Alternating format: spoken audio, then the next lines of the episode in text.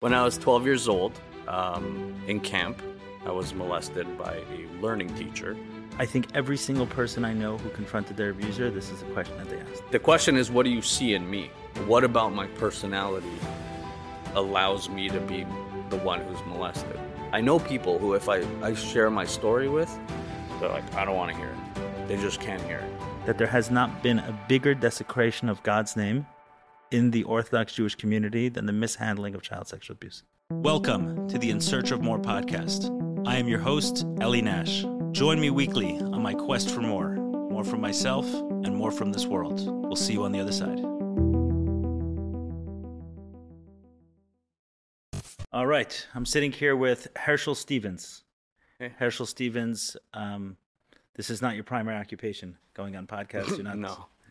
You're not um, driving anyone to any business or anything like that. No. So we know it's real. no agenda. no agenda. Good, good. That's the way we. Uh, that's the way we like it. So my understanding is that uh, you did a podcast a few years ago on Yeah. Shamas with uh, my dear friend Moshe Dove. yeah, love that guy. Moshe Dove. He's been in that seat a couple of times. Yes, yes. So, um, talk to me about that experience a little bit of the decision to share your story there and what changed afterwards. And obviously, you're you're here back. So, Um, talking about my experience was difficult at first, especially when I think I first shared my story. I was about 15. But the more I talked about it, and then, you know, pressing charges and testifying, and you literally have to stand in, or sit in front of 12 random strangers. And so you're jumping a little further in. I haven't. no, heard- but I'm saying Right. the more you share about it, Right, so the what's this- easier it gets. okay. So, but you're talking about pressing charges and some other things. So you're starting to say a story. What's the That- story? The story is when I was 12 years old um, in camp, I was molested by a learning teacher who was essentially spending the whole time with us. It was like it was like a seventh uh, seventh grade program, Got it. so it was like we had our own bunkhouse separate from everything else, and uh, I spent a month there, and that's where that happened. Got it. You grew up Chabad. Grew up Chabad. This was a Chabad camp. It was, yeah. Got it. At the time, how did you uh, deal with it? Um, Did you tell someone at the time that it was happening? Or did you no, bring up? Okay. no, I didn't tell anybody for a, I think two and a half, three years. I just had to sit with it. Um, So the one-time occurrence was it something that happened repeatedly. it was something that happened pretty early on after I got there, and then it took me about I shut it down for two weeks, and then it it happened again at the end, towards the end. But it was it kind of felt like it was happening the whole time. Do I you was share? definitely being pressured the whole time. I got you. Meaning you felt that the um, interactions were with him throughout were motivated by Yeah, hundred. they were sexually driven in some way. Are you comfortable sharing some of the details because it can be so vague when someone says sexual abuse? And I find that I know when I shared my story of it, I didn't go super graphic. Mm. speak like let's say I don't I don't want to talk in ways that necessarily bring up too many images for someone else, like not using um, very graphic words, but at the same point in time being clear about what um, what it is we're talking about. If a parent is listening in and saying, "Okay, this is something that can affect someone years later," or this is the type of thing that can go on, are you comfortable sharing more about what you mean by sexual abuse? Um, sexual abuse. So my story. I mean, I know what the the charges that were filed. They sound a lot scarier than, like, okay. So he was charged with uh, attempted sodomy in the first degree and sodomy in the first degree, and sodomy means any kind of form of penetration. So that's what he was looking at. All the other charges were past the statute of limitations. So when people think sodomy in like the general sense of the word, the way it's usually used, it's pretty scary. But um, there was that that did occur, Understood. Okay. So and it could be either way. So whether it doesn't matter who's penetrating who, right when there's an adult, an adult and a child. There's an interaction, there's attempted or actual penetration. Yeah. Then those are the Yeah. Okay, so so now we understand what we're uh, talking about. So for two and a half years, you kept this Yeah. inside you. Yeah. Do you remember what that was like and the eventual decision to share and who you shared with and So I didn't make the decision to share. Um, I think we had the same teacher in seventh grade and eighth grade, and he told me the whole eighth grade. He's like, "You came back. Like you're not the same kid I had last year." Oh, when we had the same. T- okay, you're saying that my you, teacher, your class, had my same teacher, yeah, Okay. would tell me, "You're not the same kid I had last year." Oh, wow, that's incredible. I was like one day dialed in and then one day just didn't care at all. I remember my test scores being 100, 0, 100, 0. Because for me, and maybe I am a black and white person across the board, but for me, if I wasn't in it, you know, people would ask on the test, like, why did Rava say this when a by like asking Gemara questions? And I would just respond, why not? Or just stupid things like that. I just couldn't buy into it. And then if I wanted to, I could crush it. But then yeshiva started. Um, and then you add puberty and the hormones and everything. And I was very angry, just lashing out all the time for no reason. what do you mean Um, for no reason? For a good reason. I mean, for a good reason, but for, you know, your For no average, apparent reason. yeah, I mean, Right. I'd come in. We were in the dorm. I'd come into the room, and someone would be sitting on my bed, and I'd just lose it. Oh, understood. like, "What are you doing?" Everyone sits on each other's bed. If you're in their room, like, what's the big deal? Right, and this was not something that that was happening with you before No, this camp experience. no, I was like a little tatala before. I was a, I was a good kid. So your seventh and eighth grade teacher noticed something was off. Yeah. but it was a couple years later that you actually It, so it.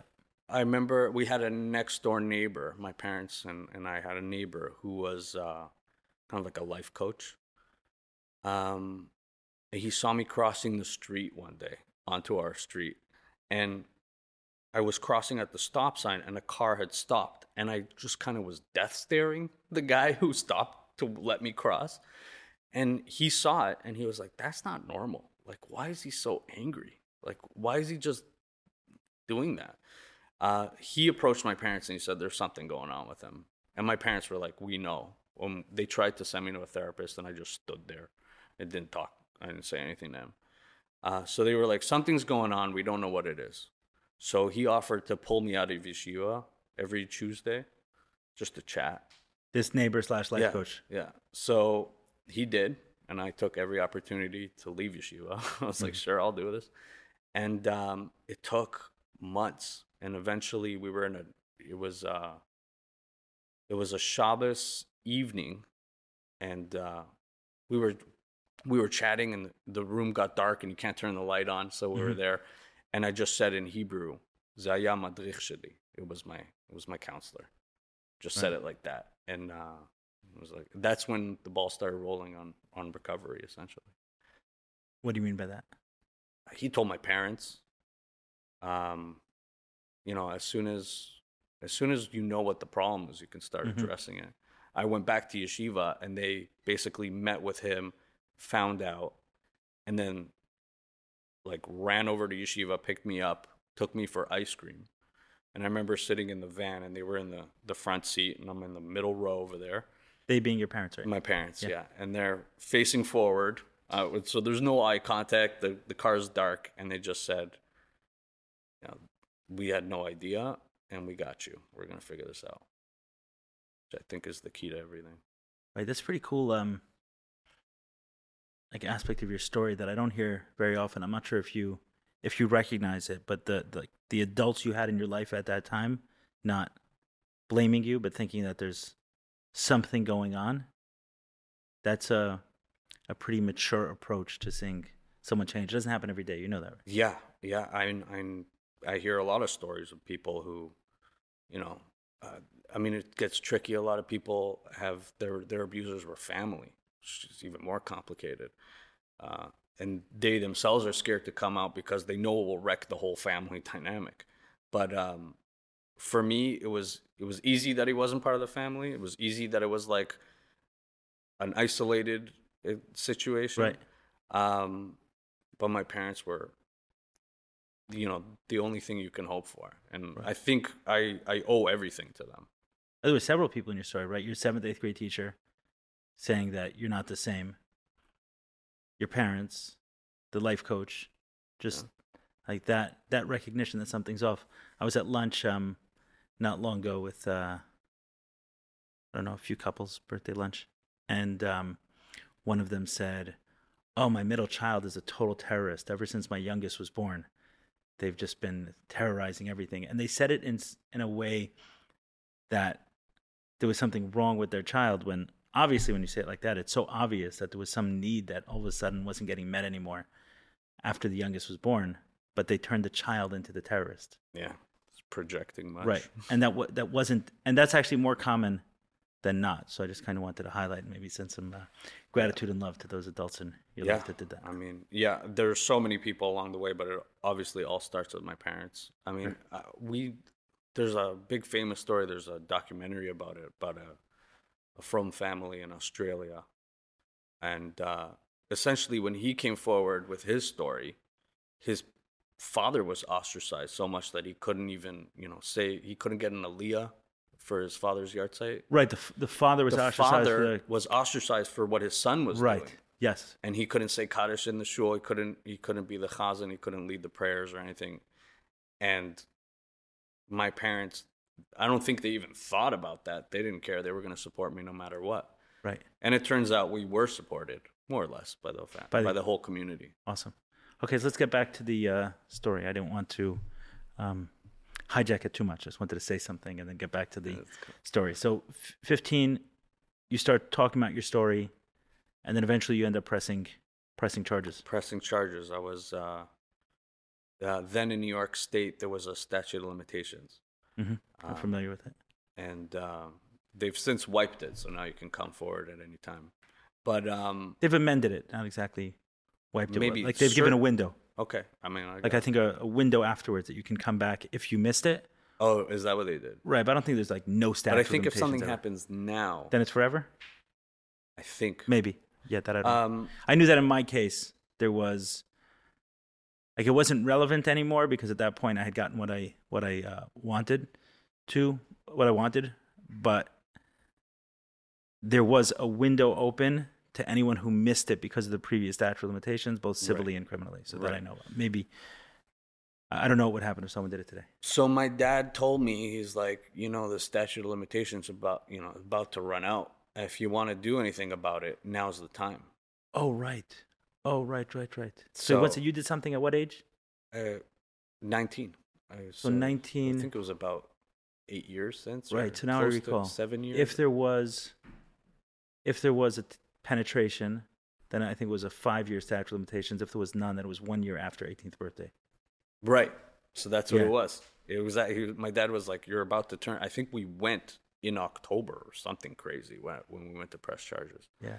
It was right before my my 19th birthday, I think. Right. You know what this? You know it's a. Uh, you know why that's so crazy is the stats are that the average man who's abused, and I think it's a little bit harder for men who are sexually abused to talk about it. Doesn't talk about it until their 40s. 40s. 40s, yeah. That's what I've seen. Yeah. And I think a lot of people take it to the grave. A hundred percent. Right. It's for the people who talk about it. The average person talks about it in They the 40s. they come to it with all the they talk about it in the 40s is because they have 40 years of regret. It's- Right. it's crazy. Yeah. Um, So, right, that's like the, for the law to give someone, right, your dad's coming to you and saying, "Oh, you're running out at 19 years old," like doesn't understand, like the the secret that this normally buries someone with. But at that point, right, but I mean, he gave me the he he was like, "It's up to you. It's Yeah. your choice, but you should know before you turn 19 that once you do, it's over." At Got that time, that's what we that's what we thought. So what I did was uh, we looked him up on Facebook, and his profile picture was him sitting there with like six kids. Huh. uh, like three kids on his lap. I think they were his nieces or nephews. And I just like immediate was like, we can't let this happen. Like I've got to press charges. So, yeah, we went to New York, walked into the police station, had like a bunch of flyers and like the ad the ad that we saw for the camp, which is why I ended up there, and the flights and everything. Like my dad had saved everything, and um, you know, press charges. We got there. They said it's been seven years. It's your word against his. So uh, you're gonna have to call him and get him to admit to it on the phone. Um, so we did. We recorded the phone call. I had to like hang out of the window of the police station, so it sounded like I was on the street, not in an office. But um, yeah, got to got to get him to essentially admit to it, not deny it. Right. And that was enough to move forward and press charges. Yeah, yeah. What? So the cops were listening into the call while it was taking place. It, they had like this piece that I was holding to the phone that they were recording. Um, and I remember, I remember the detective being like, "Say the word molested," like in the background, like you have to say it. Um, yeah, so I got to ask him a few questions I wanted to ask. Um, I don't know if the answers were satisfactory. Do you remember what those questions were Um, yeah, some of them were. I mean, he told me he loved me, right? on the call or back no, then? back back when it was happening. Um, and obviously, as a twelve year old, you don't know what that means, but you know that it it has gravity. So you kind of, I like, I remember then I felt like I owed him something for him saying that. Um, so you know, I was telling him that in the relationship that I was in at the time, his definition of love has messed up what I'm trying to define as love now. Like trying to, I was trying to tell him that he's messed Understood. up what love means to me. You said that at 19. Yeah. Yeah. Um, I also asked him why me, um, which I think is a big question for a lot of people. Why me? I mean, there were 20 other kids there. Um, he he said wrong place at the wrong time. that was his answer to it. That was his answer, but it still doesn't answer the question to me. Although I think I know why. Go They ahead. can smell them. They could smell who's susceptible.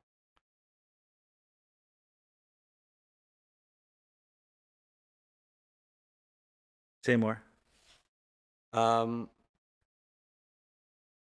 I think that abusers are very adept at sensing who is a little bit hurt or who has who's questioning things or who feels a little out of place.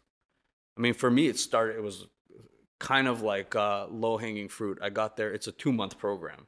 And in Toronto, they have a, a, a Cheder camp. So the Toronto boys always only got there for the second month. So anytime we come to camp, everyone's already gelled for a month. Right. And I remember getting to camp, walking into the bunkhouse, and the place was an absolute gong show. Everyone's running around and, you know, being their 12 year old selves.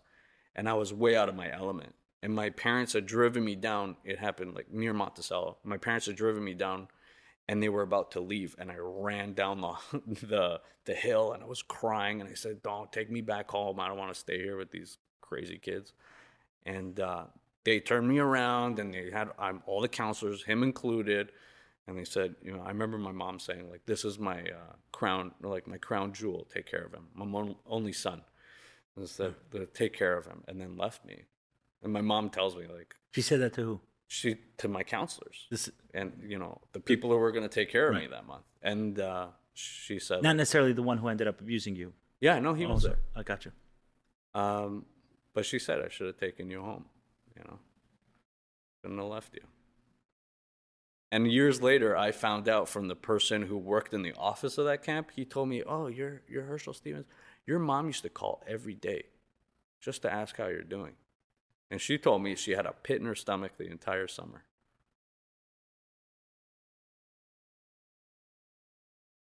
What do you make of that uh, call every day? Was it just a pit in the stomach, or was there something like meaning that call every day?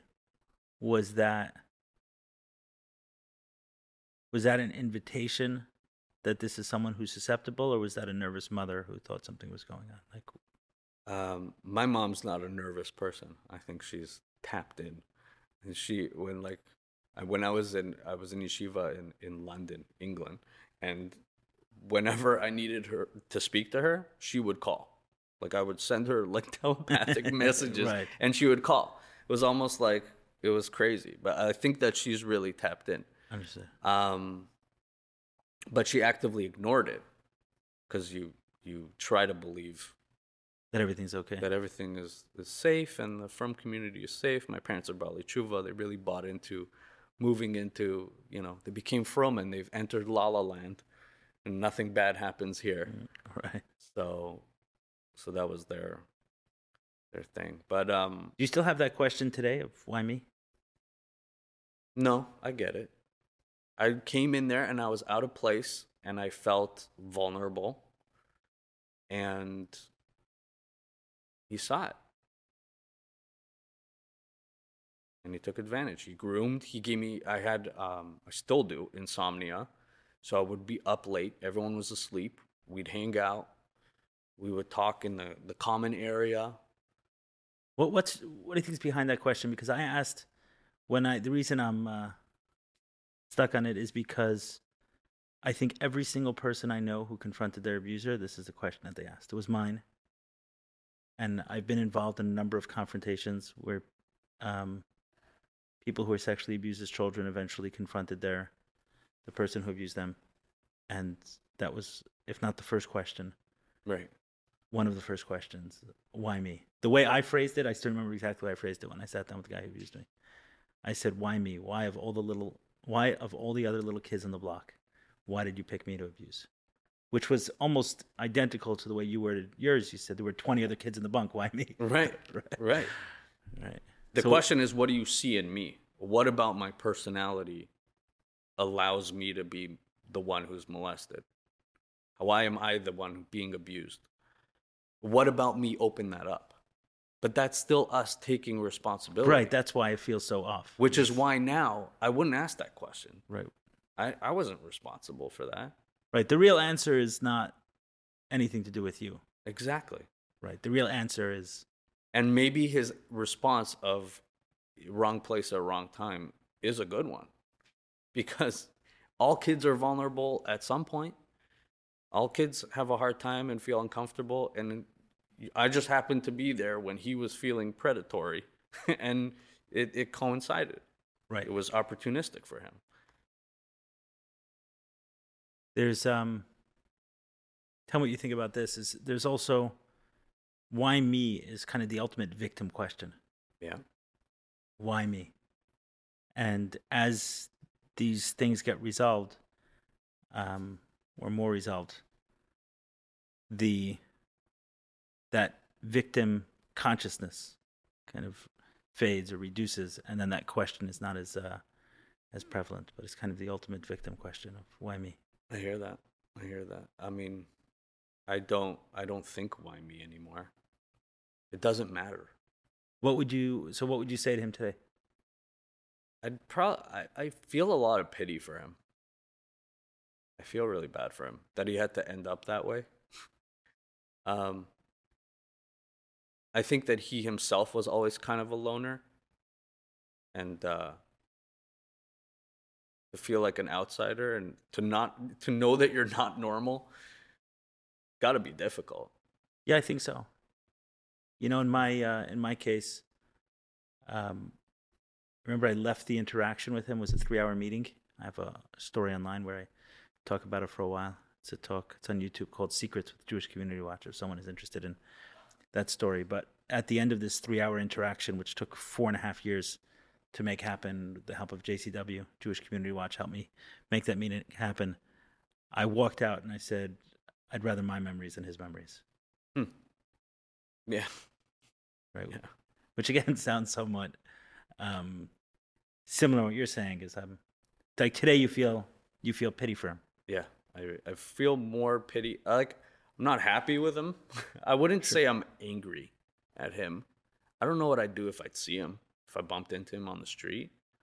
What ended up happening with the uh, charges you pressed? Um, it was a hung jury.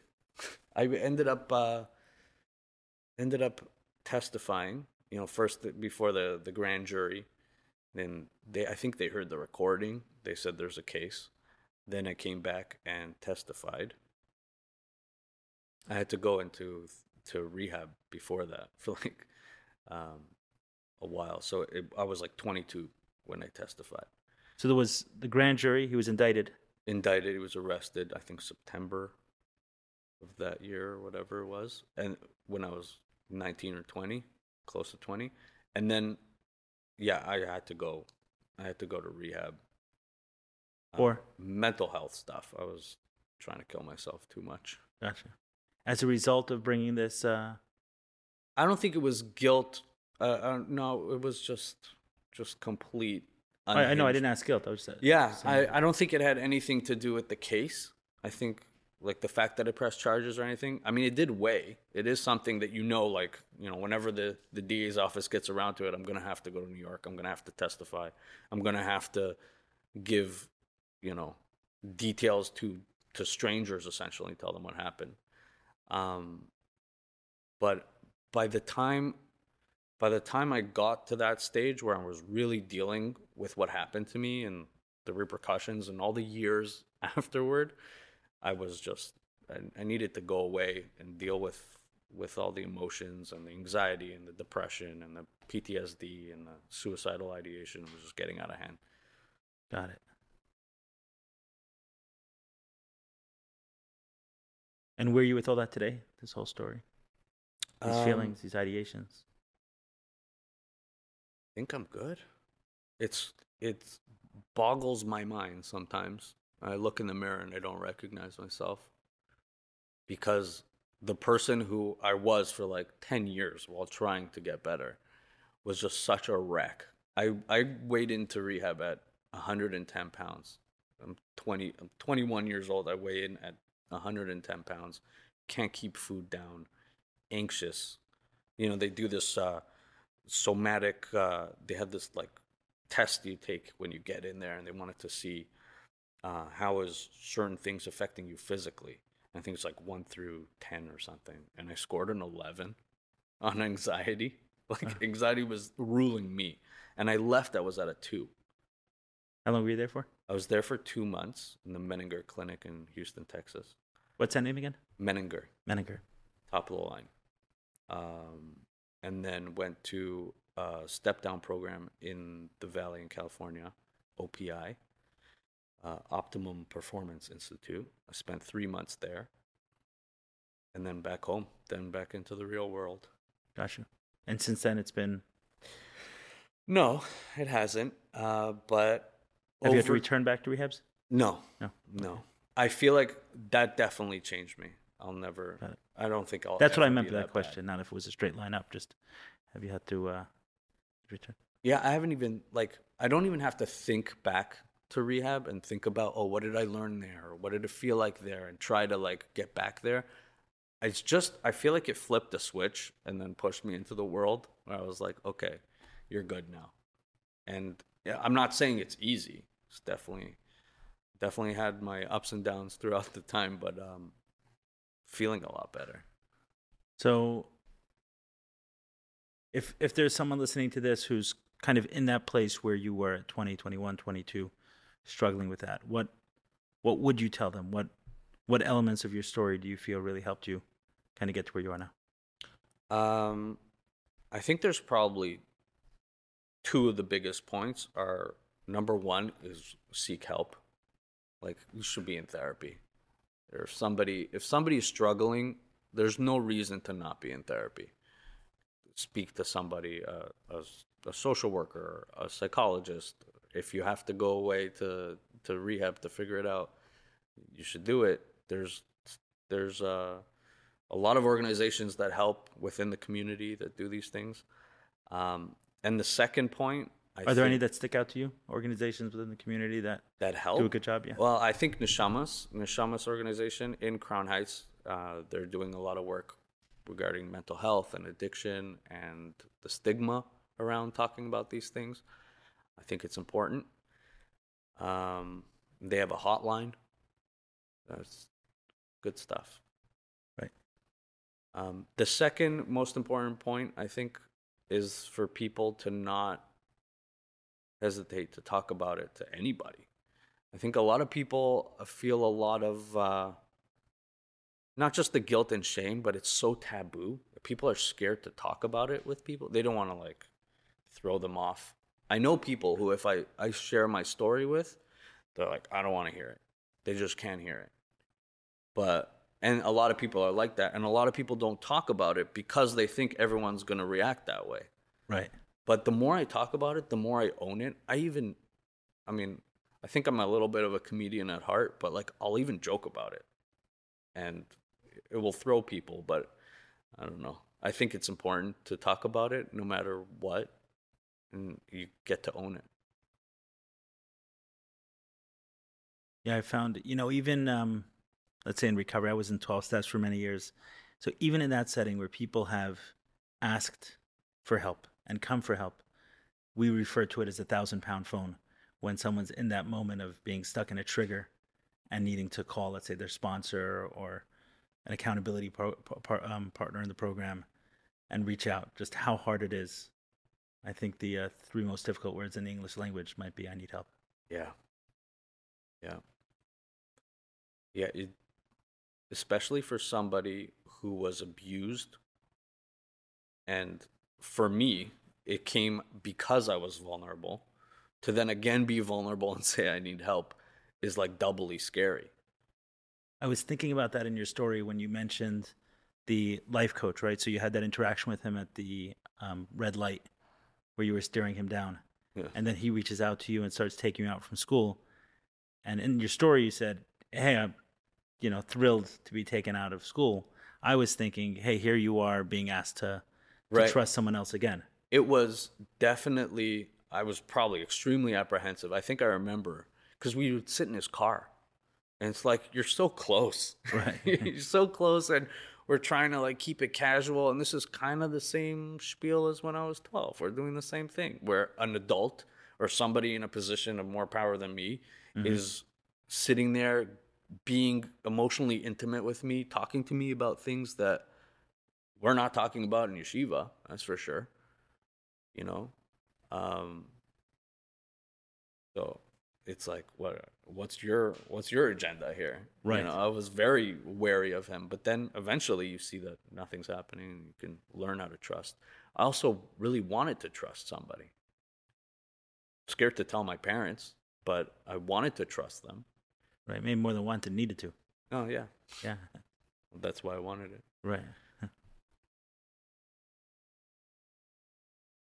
Um, I live by uh, Dr. Seuss's motto of those who mind don't matter and those who matter don't mind.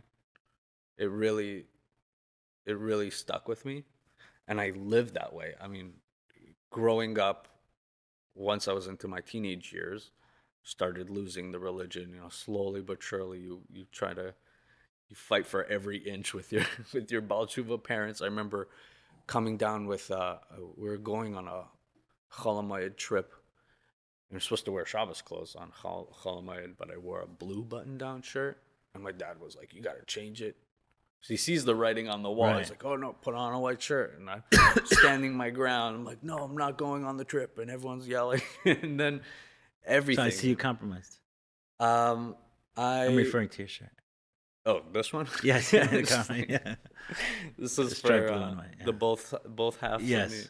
Um, yeah, I guess so. But to me, when you f- when you fight for every inch of your life the way you want to live it, you can't care about what everyone thinks. Uh, you just got to do what's authentic to you, which is, and I, I had the benefit of being able to do that from an early age. Yesterday, somebody asked me, "Oh, you're going on a podcast? You're going to share intimate stories about yourself, and it's going to be on YouTube or wherever it's going to be forever. You're not like worried that this can come back to bite you or your kids are going to see this or no, I'm not embarrassed of any of it. This is I don't know. This is my story, and I've always tried to be authentic. Right. I agree with that. I commend that. So let's let's get back to where this um, conversation started. I asked you a question at the beginning about that decision several years ago to share your stories with um, Nishamas. Then we went a little bit into your story. Uh, so let's bring it back to there. So what has that been been like? This process of of sharing your story. What have you found through this process? I found that there are so many more people that are supportive than I thought would be. Every one of my friends, I haven't lost any friends because of it. I haven't had anybody at shul. I one one person yelled at me for making a uh, a chilul Hashem was what he said. Um, but most people, That sounds like a major Kiddush Hashem what he just did right Yeah, there. Yeah, exactly. Right. Um, God is like beaming with pride over it was a move. different time. It was a different time. I also a big reason why I decided to come forward was it was right when the Leiby Kletzky thing happened. Do you remember this? Yes, the, when he was cut up, right? It was a kid who was cut up by somebody in the community. right. And I actually used that as an excuse of why I called him on the phone in the police station. I didn't want it to seem like, you know, I'm trying to get you to admit to it on the phone. So I told him, like, this whole Leiby Kletzky situation has made me realize there are monsters living amongst us that we're not, we're just ignoring. So I need to deal with this. I have to know if you're not doing this to anybody else. So he was able. So then he started. Oh no, I'm not. I'm, I'm not doing anything. I'm in therapy. I'm doing this. I'm doing that. Trust me, I'm good. So that was like a big catalyst for why everyone was waking up. And I remember, I think I was one of the first guys who approached JCW also Oh, really? Wow. before Meyer, Meyer was calling himself Pinchas. He was calling himself He Pinchas then? anonymous then. I was talking to him on the phone and he said, My name is Pinchas. Not my real name, but Pinchas, the guy who. Yeah, yeah. So that was like, you know, he was on a vendetta and there was all hush hush. They put my guy up on the site and then the site was taken down for about two weeks. There were like lots of back end threats in within the community and stuff. Things were going down. I got you. So, yeah, in, in the Toronto community, we were probably the only since maybe or they JCW had an event, and uh, Meyer asked me to speak, and my dad said, "Everyone knows survivor stories. What about the father or a parent?" And my dad spoke. Like he showed, like my parents showed so much support to my to my Incredible. yeah Yeah, gave same in my story. everything everything for it. You know, I think this is an important point is that most people I know who've been wrecked, wrecked, wrecked by sexual abuse, if you actually dig into their story, there's a heavy secondary trauma. Yeah. Meaning, um, how did you understand that before? What do you mean? the secondary trauma. Not being believed. Right. The longer you sit with it. Yeah. Oftentimes, the first people it's brought up to, brought up to, are dismissive or sometimes even attacking. And if you really piece the story apart, that secondary trauma is kind of the bigger deal than the first oh, trauma. A hundred percent agree. Like your counselor, like my my counselor, he's just a guy who was in charge of me for a month.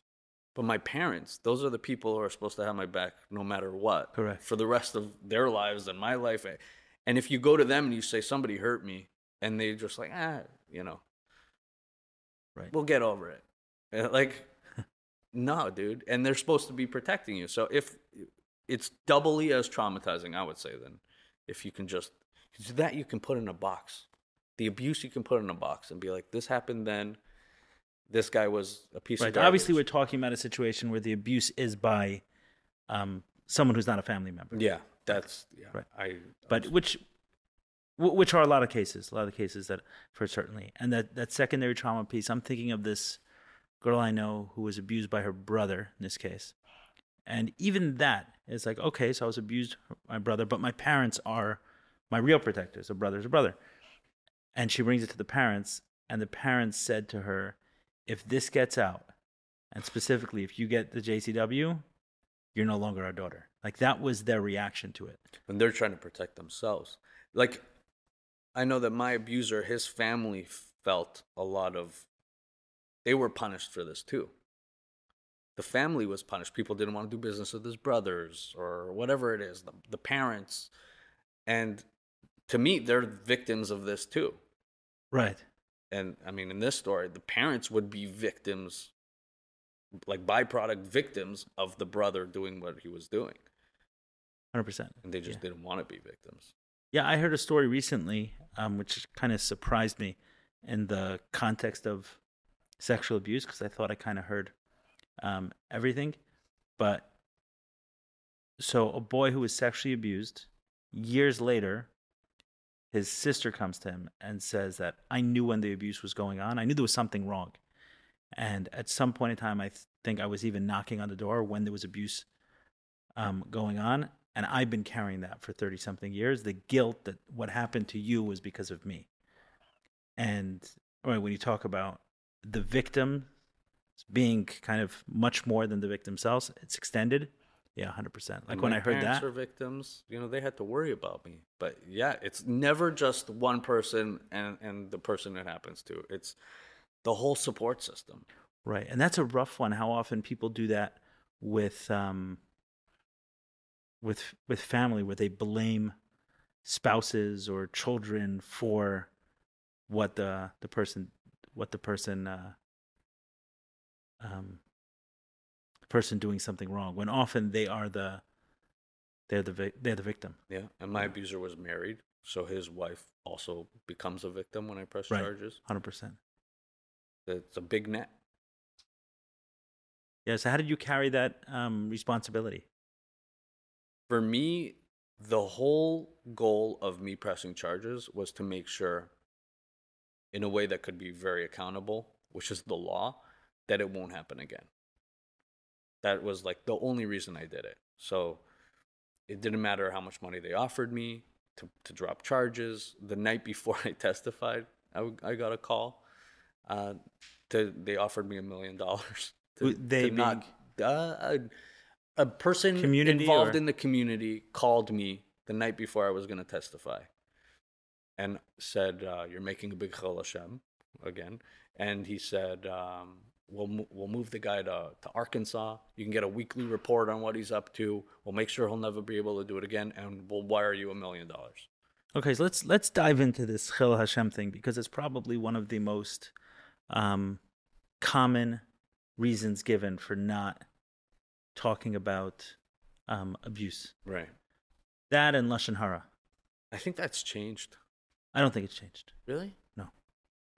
You know what I think? I think that in the macro things have changed. Like when we talk about the concepts of it in general, things have changed. Mm. When a specific situation comes up in the community, where like the details were as confused Mm. each time, and I've I've seen it. I've seen it with recent recent cases. I was involved in a case in Miami Beach a couple of years ago, and I was very very disappointed with the way the school handled it, with the way um, parents handled it, the way that other members of the community. I just I was not impressed. Do you impressed at all. think across the board people should be pressing charges? I think that it should be on the table. Right. Yeah, I think it should be on the table. So I was told by the rabbis of my community is that if you need it to be done, if you need to press charges for your recovery, then you should do it. it's an interesting um, approach. It's a little diplomatic, and rabbis know that they'd get into a lot of trouble if they even tried to tell somebody not. I'm not to. sure I agree with that though. If you need it for your recovery, Well, I mean, the question. that's one was- aspect of it. But then, meaning, let's say, let's say there was a legitimate threat, right? You have someone who's a legitimate right? threat, Right. and the victim doesn't want to press charges for any number of reasons. Okay, they believe it's Chilul Hashem. So we as a community shouldn't step forward and Well, the community, I think, protect someone? especially when you're a rabbi, they think that they can hold that person accountable. They think that, you know, we'll just move him around or he just needs to get married or like they think they have the answers. right. But I don't think they, I mean, the older rabbis for sure, they don't really get that these are chronic, like this is a, this is an issue. Like these people who abuse once have tried before and will try again. Yeah, Meyer um, Meyer Seewald um, once told me someone he confronted said he admitted to uh, abusing a couple of his students, and he said a dybbuk came over me, Oh. a demon came over me, Convenient. and he was saying it in such a way. uh, Let's take him at his word, right? Let's take it.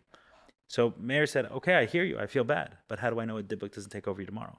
Exactly. And I think that's actually, um, I, I think it's almost a nice way of of looking at it, which is, okay, I get it, I feel for you, I do, but how do we know that a demon doesn't come over you tomorrow and then destroys someone's life? And what you're saying is, it's not just that person; it's right the the ripple There's a massive ripple ripple. effect.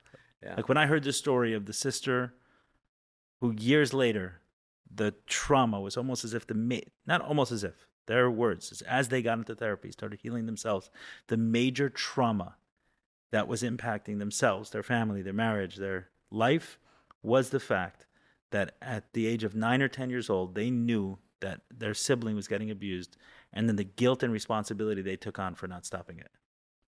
It's crazy. It's equivalent, I would say. Yeah. She's carrying a responsibility that wasn't hers. Exactly.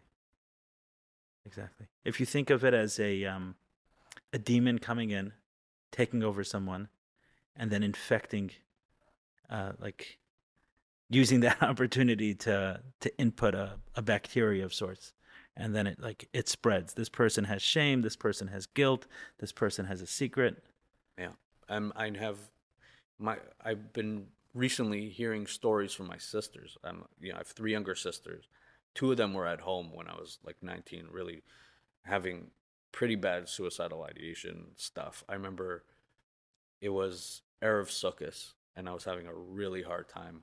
I was on the train tracks near our house, and and the holiday started, and my dad was still driving in the car, trying to get trying to get to me. Um, but you know, my mom was calling me, "Where are you?" I'm like, I'm not telling anybody where I am and whatever. And finally, you know, I told my friend, and he came and he jumped the fence, and they they got me. And and she, my sister, told me and she remembers. I don't know, she was like 17. And she remembers me coming home, just like pale and just completely not there. She's like just glazed over, and I lay on the couch while they had their the meal and then I went to the hospital afterwards. But like, what it must have meant for her, or what it did to her to see her brother. No one's really talking about it either. No one wants to say like, "Oh, Herschel just tried to kill himself," you know. So everyone's Right, like, "Oh, Herschel's not feeling well," Right. you know. You try to like, and then to get. And they up know there's something much more, so it something just feels is going right. on. Like, there's no reason why your mom is on the phone on the holiday when it's not allowed, unless it's life or death Right. but he's walking around. He seems okay. But you know, so that has an effect on them too. right in some ways you know i've i've told this to people many times i've said that you know what's difficult about your story is that your father's an okay dude and he's not a total jackass so it's not I'm not mentioning your story i'm using this as an example for something and my point is is that let's say someone is struggling in their relationship with their dad if their dad's a total jackass then they can kind of embrace that and Easy. move forward It's easy. it's it's easier in some way when they've had a very troubled relationship with their dad and there's parts that are good and parts that are bad but ways they've been hurt really badly. It's much more difficult to embrace that take it on and say okay this is something i need to heal. I need to heal the relationship with my dad and really own the um the parts of themselves that have been hurt Yeah.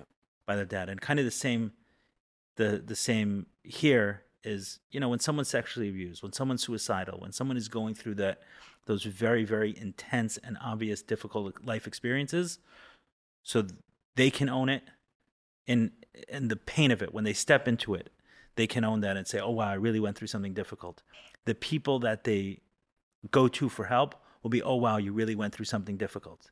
You go to a detective say oh wow you can this is something really bad that happened to you. We can press charges your sister can't do that right. There's no book, textbook on how to deal with a a, a small a, a young girl whose brother was molested and she's just witnessing the after effects. Exactly. it's not Right. in the DSM. you know, Right. It's like everyone knows what it's like, what happens when when you're abused, Yeah, what the path is, what you need to do, but nobody knows what like for the support system. The support system right needs a support system. exactly right there that's and because like it's it doesn't feel like a big enough issue so it makes it a much more difficult issue What do you mean it doesn't feel like a big enough issue? It's meaning if you walk into a therapist's office and you say i was sexually abused in camp i'm a camp counselor you know multiple times attempted sodomy actual sodomy any of those things that's like wow herschel we, we really need to give you support right. your sister walking in with her story doesn't necessarily get the same understanding from someone else. Right. It takes a certain sensitivity to life and pain and struggle and the way suffering um, affects us in order to understand how difficult that experience could be. Mhm. Like when I heard this story of this woman who, as a child, took guilt, took the responsibility for their brother being sexually abused. Part of what I was hearing also was that she had a very hard time accepting this as, oh, come on, this is difficult. He was sexually abused. You're going to feel bad that you Right. took responsibility for it. and that she had probably approached a few people for help who didn't give it the yeah even though even with abuse i remember when i um, someone i called and i said that i was sexually abused by this person and i can use your help with it and said what did he do to you did he rape you i said no he didn't rape me and i've heard very few cases of situations where adult has actually raped a child I used to wish I was raped. It's Why? a lot easier to get raped. You- You have no responsibility. It's so easy to not take responsibility for that. If you're groomed, and I mean, he showed me porn, and you know, made me feel like he told me he loved me, made us feel like we were in a partnership. And then I'm 12, but I'm I go home and I'm like, what just happened? How did I let this happen? I even was able to shut it down for two weeks. So that means that I had power in the relationship. So it's like th- the responsibility that I carry. But if he just like pinned me down and did what he did, it would have been a lot easier to, first of all, run for help right away. Tell somebody that somebody forced you into something as opposed to you feeling like you got involved in something bad. That, personally, I feel like that's what I would prefer.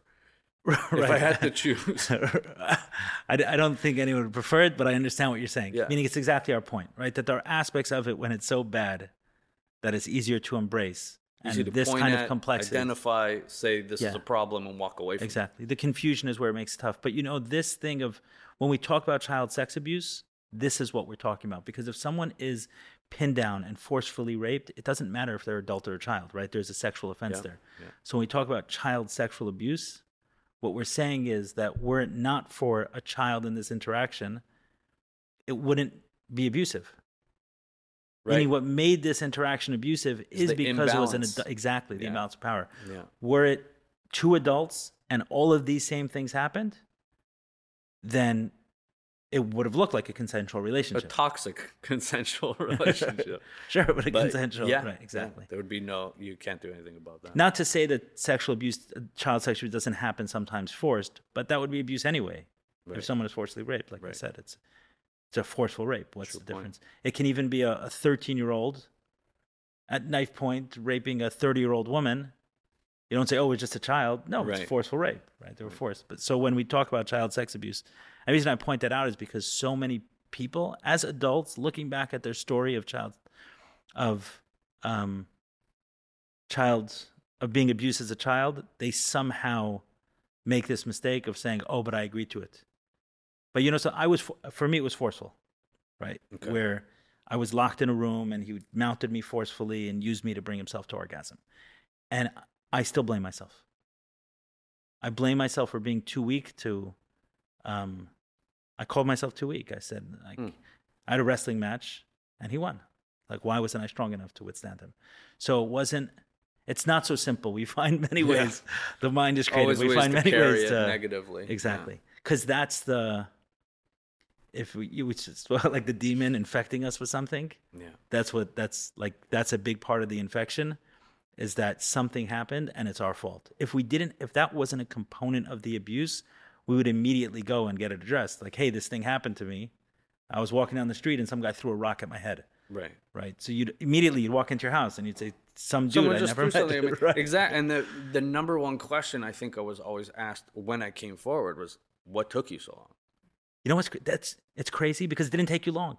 It didn't. It- I'm not 40. If Right. people are waiting a lot longer than me. So then, I mean, in the court, his lawyer asked me, "You smoked weed before?" I'm like, "Yeah." So is it possible that you made it up, or you have a civil case? Uh, yeah. So that means that you're in it for money, and it took you two and a half years to concoct this story, or like whatever it is. It's just, but like everyone thinks that that time delay is a reason to discredit, but it just feels like it only gets worse the longer it goes on, the longer you don't talk about it. There was a situation recently in a school, um, not far from where we sit here, where a child came forward pretty immediately about the teacher, and the response was, "You can believe a child over an adult." It's crazy. So it's there's always something, and we don't have to buy in too much into the reasons as if that's a reason.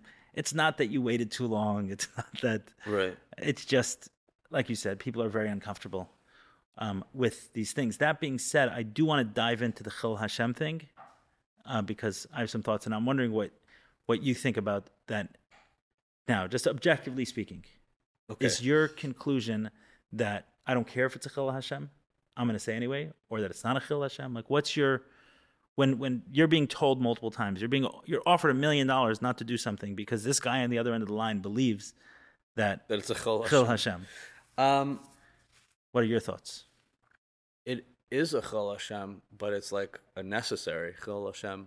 Maybe maybe I haven't thought this through enough, but to to put what's going on in an insular community out there for everyone to see, especially a community that is a target for hate throughout the world, to then say, "Oh yeah, here here's another reason why, why you can really come at us," is scary for leaders of a community.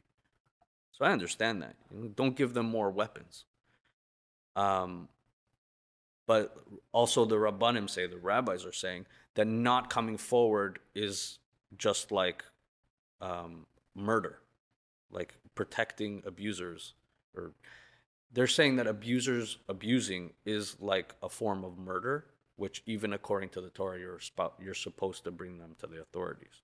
So there's all these reasons that they justify it, but I think in the end, um, accountability comes from, for me, the most effective thing that I felt I could do to make sure it doesn't happen again was to get the law involved. So you think that by coming forward about the abuse, you desecrated God's name? I mean, that's what Chilul means. Maybe, but I, it doesn't matter to me. I did what I had to do to make sure nobody else gets hurt. If if if I found out that he was out there molesting somebody because I didn't say anything, I would not be able to live with myself. Okay, so let's let's piece this apart because I'm gonna have to disagree with you, obviously, on on this. I don't think it's Chilul I, I'm saying I don't care. Right, and I understand that. Right. right. I understand that approach. Um, let's let's take a step back and not look at um, our community because we got blinded by our, our own community. Right. Okay. So let's take the Catholic Church for example. Right. So a chilul, whatever. Okay. A, a chilul, whoever they're, you know. the Vatican. Okay. A chilul, right. A chilul Catholicism. Right. Meaning a desecration of Catholicism. So when you're looking at the Catholic Church, for example, and you hear that there was a priest which abused a child. That's potentially okay. It's a desecration of God's name, right? Potentially. How they would see it. No, I'm saying you. How us on outsiders would look at it is not a, a desecration of. So they're saying it's a desecration of the family name, right? It's a desecration of this religion, Well, yeah. I right? mean, you would look at it the sanctity of of the Vatican is, has been called into question. So I want to know which one calls into question more.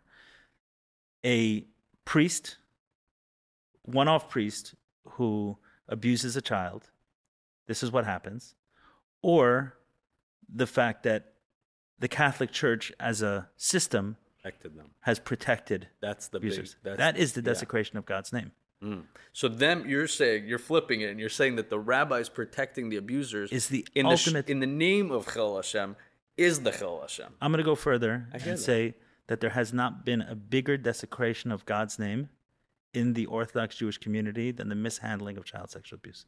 There, there's articles about it in the New York Times and all those things about you know the DA at the time. We got a hung jury, but there were also articles saying like, how, why can't a uh, religious Jew be prosecuted for sexual abuse in Brooklyn these days?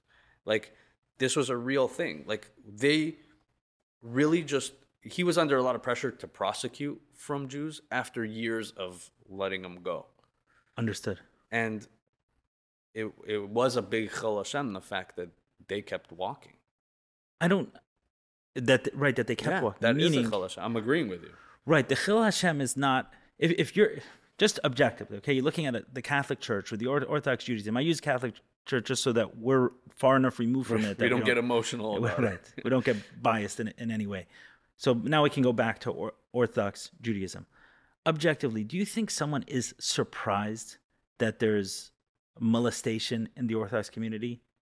No, It's not. it's Your- everywhere. your parents were surprised. My parents were surprised also as Baal Teshuvas, I'm sure, but that's a fairy tale la la land that you can step into a world that no bad exists. Yeah. That's just crazy speak. No one actually believes this exists. That you can walk into a community and there's no stealing and there's no abuse and there's no lying and everything's amazing. Okay. Right. There's just 60% obesity rate, but everyone's perfectly healthy. Come on. so no one thinks that. No one thinks that. The real Chilul Hashem is when, when there is a desecration at the institutional level of the principles that they claim to stand for. It is not godly to shut down abuse. It is not godly to leave a child with doubts when they were the one that was uh, that when when they were the one that was abused. I was speaking to um, the head of one of the major Jewish schools a number of years ago about a teacher who had um, kissed a kissed on the lips a young child, Mhm. and the school's response was to fire him at the end of the year. And the dean was actually telling me this as something that was the like we did good. We fired him at the end of the year. I said you recognize that if it was two teachers making out in the middle of the day, they'd both be fired for being gay, Right. right? But because it was an adult and a child, both male, somehow you let him stay to the end of the year.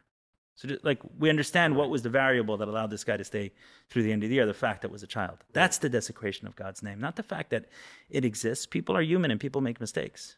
So, that's my opinion. I'm happy. I'm not I an agree, expert I agree with you. I I've never really. This is the thing again with my just being authentic attitude and not. I don't really think about.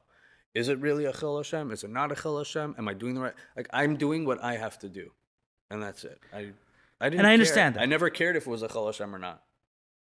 Right. I understand what you're saying. I understand what you're saying. You're saying, if, if I understand correctly, is you're saying, I felt I was doing the right thing. This is what I needed to do. I did not care about. Yeah. I'm willing to uh, debate anybody who disagrees with me, but like So, you know how you arrived at that conclusion? is being pressured but still having to do it. Because God was desecrated in your eyes. Meaning, if God was communicated to you in the way He is, which I always say it, I'll say it a thousand times. King David says, Taste and you will find that God is good. Right. So if we know that God is good, then God certainly doesn't want this. Doesn't want abuse in a community, but when it happens, he certainly does want to protect it protected and covered up and done so in the name of God. Like that would be the least godly thing to do. These people would be stoned if we had uh, uh, the Sanhedrin. If we, they, yeah, any abuser would be taken and Right. stoned. Right. So because my, my point is is that because God's name was desecrated in your eyes, you don't think God is who God is. You don't think God is good. So you think that God can come to a conclusion that would be bad for you and bad for the rest of the community, and therefore you say, I don't care. Because the representatives of this Exactly. God are the ones. That, Yes, they've desecrated in your eyes. They've God's name has been desecrated in your eyes. That is what I'm suggesting. I hear that. So therefore, you can come to the conclusion that I don't care what God has to say, versus the conclusion of that God would only be supportive of something that is that is good. If God was asked, should we confront child sex abuse in the Jewish community, are we meant to believe that God would be supportive of any move that would keep this silenced, keep abusers protected? Impossible. There's just no there's no possible way. It's weird when you get God involved in this. I I'm like, understand. I think God would just get rid of it if he didn't like it. we can go there. this right? is yeah. We don't have enough. yeah no we can go right we can go there i think that the way i look at it today is that kind of the game is free choice right and if we don't have free choice then we're just living in the dimension of angels and there's plenty of those worlds that exist Yeah. but uh, it's a different conversation a different time i just i, I wanted to dig in on the chilul hashem i wanted to see where you were with it i shared where where i was is that I th- I think I agree with you in in the sense that whoever's protecting evil, they're the ones who are making Chilul Hashem. exactly But they're they're hoping it never gets out. So it's never a Chilul Hashem if it never gets out. but it does you know why because, it gets in It always gets. you're in that's this is the and it gets in. right it gets in meaning and that's another point that I've I've made before here is that Chilul Hashem is not just about the people outside.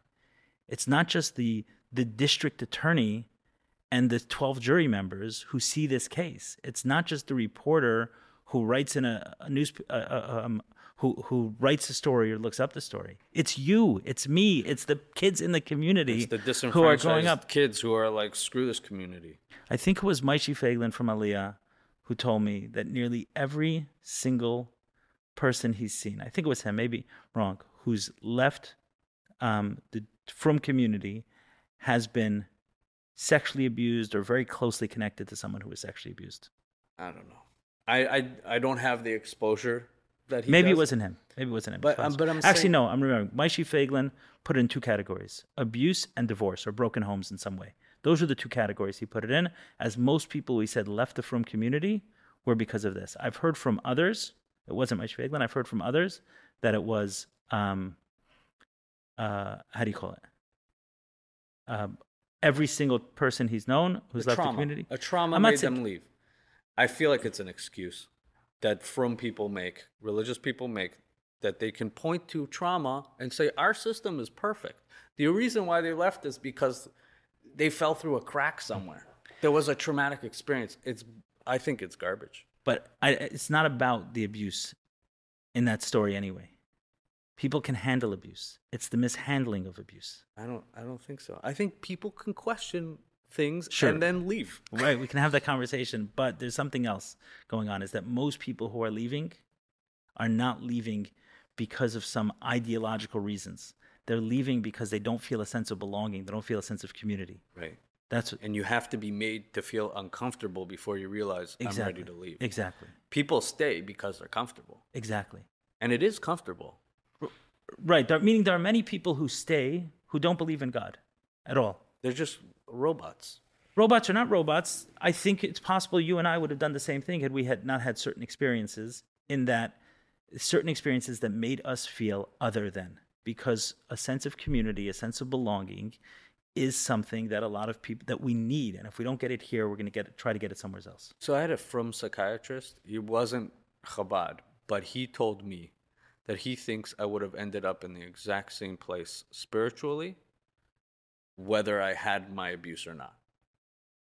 Right. I understand your point about the um the the blaming and I feel like that can be an offline conversation you and I can can have maybe yes, maybe no for an individual. I think the point is is um, the point I was making was something different was that the the Frum the rabbinical leadership, what are they attempting to do? What's their goal? Is Protect the community. But not protect the community to to grow the community for the people in the community to flourish. That's their stated It should be. Right, that's their stated goal, and to believe in Hashem and to practice these things. All that's what they're trying to to do. And my argument is is that the single biggest mistake that they've made has been the way they've mishandled abuse.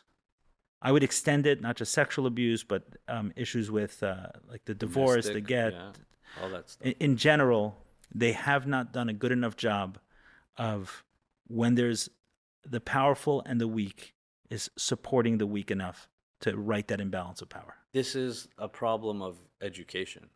Go ahead. Rabbis need to be educated about what really goes on to a person after a traumatic experience. They have to understand that a messy marriage is also traumatic, that divorce also leads to PTSD in the kids. These are things that, how's a rabbi supposed to know? All he learned was uh, milk and meat and, and how to run a kitchen, Right. kosher. And these are things that, like, happen so often and it's so prevalent in the world and you know the longer we live in this society the more we're affected by what's going on out there like we all have internet we all know what's going on and like they're pretending it's not happening they pretend like all the psychology doesn't exist and it's a real issue that they don't have the tools they don't even have the language to identify what's going on in their community they always say, "Oh, I'm coming at this from a halachic, from a Torah perspective." But in your case, you actually got a lot of support from. I got the support, but like you pointed out, it was kind of like if you have to do this, then do it. And Oh, they were. understood. I also have the sense that they were doing it so that they're not, they can't get any flack later. Right. So after It was the hung really a jury, CYA move. Yeah. So after the yeah, after the hung jury, they said we're gonna we can go to trial again, right? And I was like, I don't really want to go to trial and testify again. It was a lot, and they because they were under pressure to put to give jail time, they're like, it's jail time. You testify or nothing. Who was under pressure? The DA. In New York. So we were sitting there trying to get no jail time. I went to the to the Rav and I asked him, should I try to get the district attorney to settle for a lower felony charge, which would not have any jail time? And he asked me, like, do you need him to be raped in prison? That's what his question was. And I think the uh, what he was ready to say was like, if you need him to go to prison, then go for it. But if you don't, then what's the point? Right. But I don't know. I don't it know expands from- beyond. I mean, for me, like when I'm hearing this, like it expands beyond, beyond you. Like these situations are communal ones. Is this guy a threat? Yes, there is something about you as well. What is it that you need to heal? And that's an important part of the equation. But as leaders in a community, also have to look at what do we have to do to protect. But if I didn't heal, community. I would have killed myself, and my blood would have been on their hands for me coming to them asking for help. I've tried multiple times. I was this Right. close a lot. So they knew that losing me was a real threat. Understood. Where are you now with um, religion, Chabad, Judaism, God? Oh man, um, it's very complicated. so, I am very much, I would say, involved, but personally, not bought in. Like, I have the feelings. Um, I have the hergish, as they say. Um, but I just can't practice. Something, something switched in me, and I'm just uninspired in in the religion aspect of things. And how about a relationship with God? I stopped caring. Right. I'm too I don't know. I don't know how to explain it. Is it kind of one and the same for you? I am like we mentioned before, black and white. When I say one and the same, is is is religion and God one and the same? Is Judaism and God one and the same? Yeah. right. I mean, so this is the thing. Everyone's like I I say this. I'm not re- I'm not religious, but if I was I would have to believe in God and then I'd have to believe I would have to believe in the Torah, right? Because that's what I was taught, that's what I'm comfortable with. I I see more holes in all the other ones than I see in my own. So I would buy into that and then I'd have to buy into literally everything. I'm like, if I decided to be religious, I would be with a yellow Mashiach flag and a black hat tomorrow. Because how can you not? If you believe it, then you have to do it. It's the most mm. messed I- up thing, but I've thrown out everything because I hear the thought, but let's imagine ourselves back in time, right? You know, they say there was 26 generations of the world. According to Judaism, there was 26 generations of the world between Adam and Moshe Rabbeinu, Right. right. So from when the world was created, when man started populating the world, and when there was the Torah. right. Okay, so imagine you and I living in that time frame. How would how might we connect to a God? Uh, I don't know. They were hearing things then. They had they had visions. They had um, I don't know. right. I don't know if I'd be one of those guys. Meaning, I'd probably be Erev Rav. no, there was no Erev Rav. I'm there was saying no, in Mitzrayim, like there were people like that. There were people who didn't buy in. Eighty percent. Eighty percent of the Jews didn't come out. I no, I, I'm asking a different question. I'm saying, let's say you were born a thousand years before. If. I was born a thousand years ago, you'd have to schlep me into his tent, Avram, to to tell me to bench. This is before Avram, before benching. Just God. I'm not talking about religion. You're asking me if I would find him, just if I would believe in it without anything. Meaning, if, if if I'm asking you a question where you can't, meaning, according to Judaism, did God exist a thousand years before the Torah? Yeah. Okay, but you couldn't say anything about the Torah because the Torah wasn't around. Okay. Okay, so if I asked you the question about God, you couldn't go into some escape hatch about Judaism. You'd have to answer the question about God. Okay. So, So that's what that- you're saying. Take yes. Judaism out of it. Take Judaism out of it. I don't know. I only know what I see. Right. And you know what this is? You know what I see? What do you see? This is exactly what a Chilul Hashem does. If the rabbis want to understand what a Chilul Hashem does, this is what it is. This is exactly what it does. Hmm. Is that they behave in a way, they behave in a way, the rabbis, communities, everyone, they behave in a way that can have someone sitting right here today not being able to develop any relationship with God without seeing through the polluted lens that they've created. You want to hear something? That is a chil You want to hear something that's funny? Uh, I was learning with one of these rabbis, and he said uh, he mentioned Hashem and whatever, and this is I'm I'm not religious, and he knows that, and but he's he's trying to make up for yelling at me about Chilul Hashem. So he's like, "Come, let's learn. You know, you know, I love you, and we'll be friends again." So I'm sitting there and I'm learning with him, and he said, um, "Do you believe in God?" And I said, "I don't know. I don't like to think about it because it's like a never-ending story, and I just it doesn't help me. I, so I don't think about it." And then he said, "Do you think the Rebbe got it wrong?" Which is the most emotional argument you can ask to somebody who's been like completely indoctrinated into Chabad, and the Rebbe's, a, you know, can do no wrong. And I, even now, it's hard for me to even fathom that the Rebbe was a human in a way. But like he said, do you think the Rebbe got it wrong? I'm like, no. So he's he like punched me on the arm. He's like, you're just lazy. like maybe, maybe I'm just lazy, but I don't know. I just can't do it. It doesn't feel Right. authentic. I'm not. I'm not here promoting or encouraging any No, of I that. know, but I'm saying What's sad for me is that someone can do something that can rob someone else of a relationship with God. Like that's what's sad to me. That a human being can do something that can rob another human being of a relationship with God. But when I ask you the question of can you imagine a time where Judaism did not exist and what developing a relationship with God would have been like. It's like you don't even know where to start. It sounds to me like I'm asking you, you know, right? Well, Just- how- I mean, it's such Yeah, an anomaly that collapsed. Abraham found God. The monotheism was created. It, I don't think it was a given the way things were.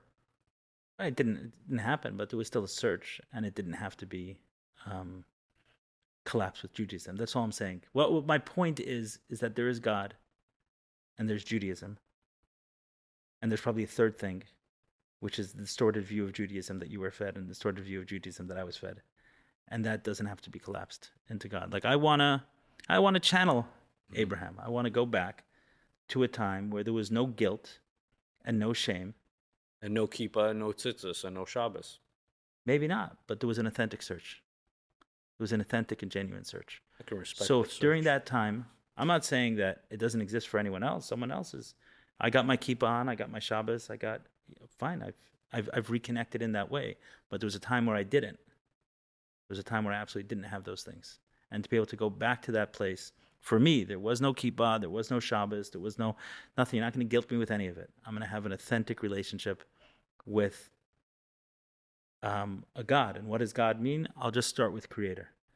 Was there someone who created it? Was someone who created me? Was there? Maybe. And if there is, then I want to know who that is. And I don't need any of the intermediaries, any of the middle men, any of the rules, any of the anything else. And this to me, exactly is what I'm saying. This to me is the Chilul Hashem. That when someone is not able to just to answer that question, simply to go on that exploration in an authentic way because they were polluted by someone else saying they were acting in the name of God. So when someone else hears that question of God, it brings up all of those negative associations. Now we know why Chilul Hashem is such a negative thing. It wasn't the people outside the community that were affected, were affected by it. It was the people inside the community that were affected by it. I don't feel hurt by the community. I don't feel like the community did me any wrong. And the older I get, and you know, now that I have my own family, I see how important the community is. It, I mean, the the charity that goes on in our communities, the way we take care of each other, the way that you know, every Jewish man or every religious man essentially has a boys' club that they go to. You know, they go to the kiddush, they go to shul, and they get to hang out. These are things that for our mental health is important. This is all the belonging I was referring to. And this is, uh, you know, during COVID, I think Frum communities benefited a lot more than people who weren't part of communities because they still had the synagogues and they still had classes on Zoom and everyone kept in touch a lot more than than everyone kind of fragmented during COVID. I think these things there's a massive benefit to being part of a Frum community. And I think that the rabbis are trying to protect that, but they're not willing to weed out the evil. They're worried that weeding out or like taking care of the bad in the community will make everything disintegrate. Right. And and I my think it's the argument is that I see it. My argument is that that's a human mistake, Yeah. and that's not godly. Yeah. And on that note, thank you. Thank, Thank you so so much much for uh, for joining. Thank you. It was an Very much appreciate it. All right. Look forward to uh, watching your story evolve.